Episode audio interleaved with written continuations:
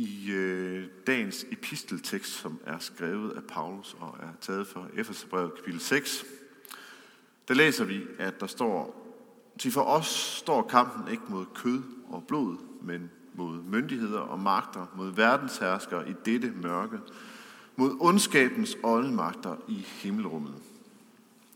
Paulus han siger her, at vi som mennesker er udsat for en påvirkning, som ikke bare kommer fra Gud eller kommer fra andre mennesker, som, men som kommer fra en åndelig, usynlig virkelighed, som står Gud imod. Djævlen findes, og han ønsker at stjæle livet fra os, at ødelægge os. Derfor siger Paulus, at vi skal iføre os Guds rustning, så vi kan holde stand mod djævelens niløb og kæmpe imod det onde for det gode. Og jeg ved ikke, hvordan I har det med at anskue verden på den her måde, at der er en åndelig magt, som står Gud imod, og som kæmper imod Gud, og alt det Gud, han har skabt. For mig selv, så kan det nogle gange opleves som en åndelig kamp, at der er en åndelig kamp forbundet med overhovedet at skulle forholde mig til det her emne. For jeg vil i grunden bare helst glemme, at den her kamp findes, og så i stedet sådan forsøge at forklare tilværelsens problemer ud fra sådan menneskelige fejl og mangler. Det virker lidt mere naturligt, end at skulle snakke om den her anden åndelige virkelighed. Men så er der jo også tidspunkter, hvor man må erkende, at det holder faktisk ikke rigtig bare at ville forklare verden uden at tro på den onde. Når vi i medierne hører om, hvordan Hamas brutalt er brudt ind i Israel og har koldblodigt har nedslagtet 1400 personer, både børn og ældre, og når vi hører om, hvordan den israelske regering ved at tro, at man alene kan udrydde ondskaben ved selv at gøre brug af en knusende magt, hvorfor der nu bliver dræbt utrolig mange civile, børn og sagsløse palæstinensere, ja, så kan det være svært at forklare, hvis den onde ikke eksisterer. For det, der sker her, det er virkelig ondt. Det forråder mennesker, det splitter mennesker, og det stjæler livet for mennesker. og det skaber dybe sår og traumer, som var ved i generationer.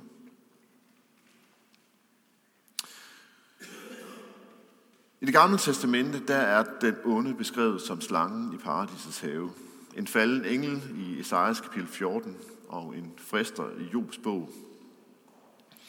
Og i det nye testamente, der nævner Jesus flere gange Satan og djævlen som en frister og en løgner, der vil ødelægge vores liv. Og han uddræver dæmonerne uddriver det onde, som vil os det ondt. Så, det, så den onde findes ifølge Bibelen. Men har han en magt, der er lige så stærk som Gud? Og hvordan skal vi forstå den onde? Og der vil jeg lige prøve lige at beskrive det, sådan det bibelske verdensbillede. Altså, og det er sådan, at i Bibelen så er der en Gud, som er evig, som er uskabt, og han er god, og så er der klart skæld imellem Guds evige verden og så hele den skabte verden.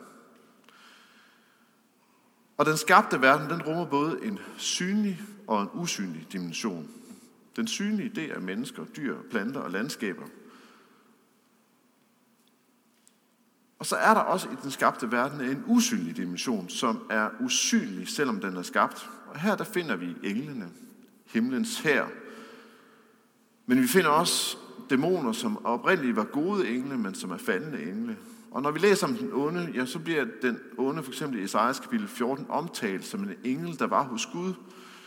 Der var en del af den her usynlige, skabte verden, men som på et tidspunkt vælger at gøre oprør mod Gud, fordi den her engel selv vil være Gud. Og som så siden har forsøgt at få mennesker til at deltage i det oprør, og ødelægge alt det smukke, som Gud har skabt. Og fordi den onde er skabt, så er han ikke lige med Gud. Han hører til den skabte virkelighed, og han skal forsvinde igen. Så den skabte verden, den rummer to dimensioner, eller rum. Den rummer et synligt og et usynligt rum. Og den usynlige verden, den usynlige skabte verden, virker ind på den synlige skabte verden.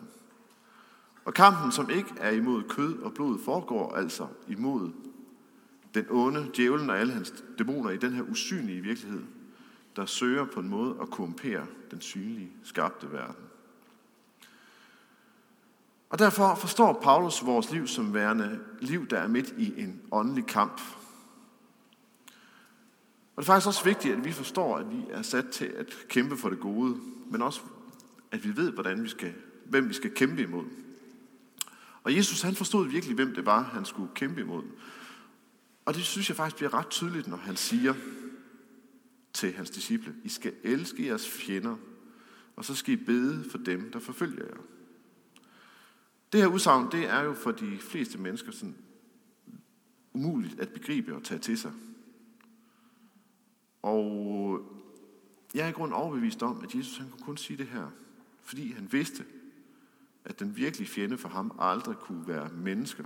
De personer, der forfulgte ham, de personer, der forsøgte at latterliggøre ham og marginalisere ham, de personer, personer, der forsøgte at udrydde ham. Nej, den virkelige fjende for Jesus, det var den onde. Det var djævlen.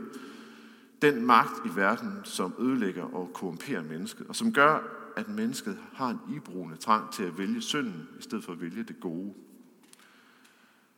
Og når vi ved, at vi ikke står i en kamp imod kød og blod, ja, så kan vi begynde at kæmpe for freden i verden, hvor vi ikke gør mennesket til vores fjende, men i stedet bekæmper den onde, som står bagved og ødelægger og skaber splittelse.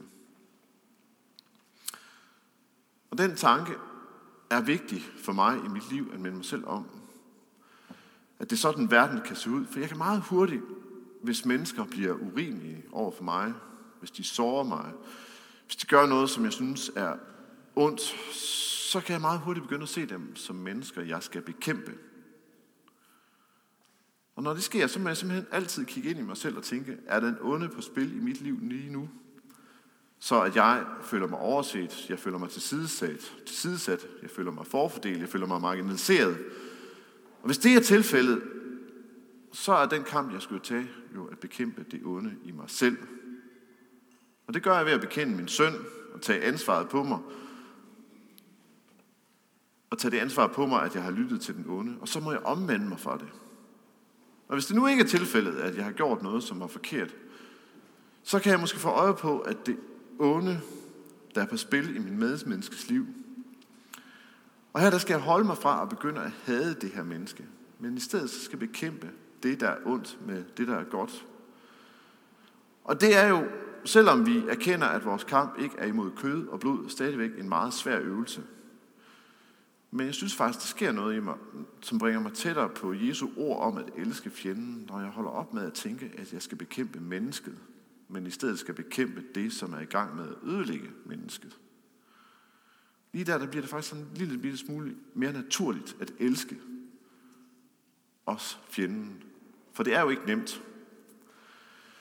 Så at vi ved, at vores kamp er imod noget åndeligt, og ikke er imod kød og blod, det gør faktisk, at det for os måske kan blive en lille smule nemmere at elske vores fjende. Det næste spørgsmål, som melder sig, kunne så være, men er det ikke en fortvivlende kamp at skulle kæmpe imod det onde, som har så meget magt? Vil vi ikke blive knust? I oldkirken, øh, der blev det, der skete i påsken, omtalt som den guddommelige komedie. Man sagde, at helvede og alle magterne festede vildt, da Jesus han blev lagt i graven. Men det, som de ikke så, var, at Gud ligesom havde sat en fiskekrog i Jesus. Så i stedet for, at helvede havde opslugt Jesus, så fiskede Gud Jesus ud af døden. Og det er det, der er komedien. At der, hvor helvede troede, de havde vundet, der havde de i virkeligheden tabt. Og Paulus han siger, at vi med Jesus opstandelse er blevet flyttet fra mørkets rige over i lysets rige. Et rige, som er kendetegnet ved, at sejren er vundet over den onde, men det er ikke en sejr, som endnu er fuldbragt. Vi lever i et allerede endnu ikke. Og nogen har sammenlignet den situation for os med øh, 2. Verdenskrig, hvor de allierede tropper gik på øh, land i Normandiet på, i Normandiet på D-dag. Og øh, da de gik i land der, jamen der vandt de jo kampen, og da de havde vundet kampen D-dag, jamen så var man egentlig sikker på, at så ville man også Altså var udfaldet af krigen allerede givet. Men, og der var ikke nogen, der tvivlede på, det, at, at nu kom sejren. Men inden sejren kom, så var der en masse udrejsninger, som skulle til, og disse udrejsninger blev først ført til ende på V-dag, altså Victory Day i Berlin. og som kristne, så lever, øh, lever vi imellem Jesu første og andet kommet. Og det er først ved Jesu andet kommet, at det onde bliver fuldt ud udryddet. Indtil da, så er vores liv fyldt med en kamp mod det onde, som er i os selv, og det onde, som rammer os udefra. Men når vi ved, at Jesus han har vundet, så kan vi også gå ind i den her kamp uden frygt og uden at fortvivle, fordi vi ved, at det onde ikke vil sejre. Så den kamp, vi er sat til at kæmpe nu, det er altså ikke en kamp imod kød og blod, men mod ondskabens åndemagter i himmelrummet, som Paulus siger og grunden til, at Paulus siger, at vi ikke skal kæmpe imod kød og blod, jamen det er, at det ikke er mennesket, der er vores fjende. Og fordi mennesket ikke er vores fjende, så kan Jesus sige, at vi skal elske vores fjender og bede for dem, der forfølger os. Og derfor må vi i det nære holde op med at bekæmpe mennesker, som vi oplever sårer os. Og i en stor politiske situation, hvor der er krige, der må vi forstå, at vi står i en åndskamp, hvor vi onde virkelig presser på for at ødelægge, for at splitte, for at det, man, det, man dehumanisere mennesket. Og her, der må vi altid arbejde og insistere på freden, på enheden. Vi må fastholde, at et hvert menneske, uanset, har værdi i Guds øjne. Og det har min fjende også. Lad os bede sammen.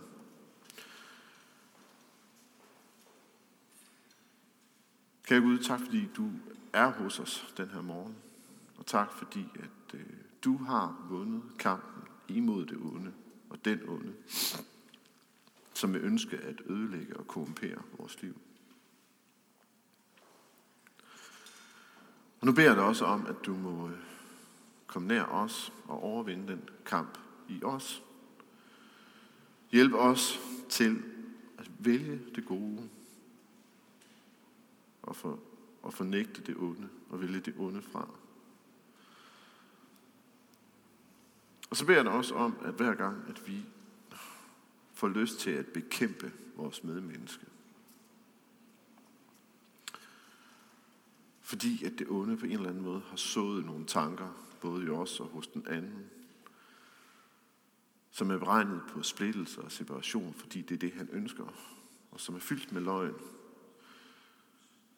Så beder jeg dig om, at du må give os visdom til at gennemskue den ondes rænkespil, den ondes løgne, og så til at gribe ud efter det, der er sandt, og gribe ud efter det, der kan skabe nyt håb, nyt liv, og det, der kan genoprette enhver relation.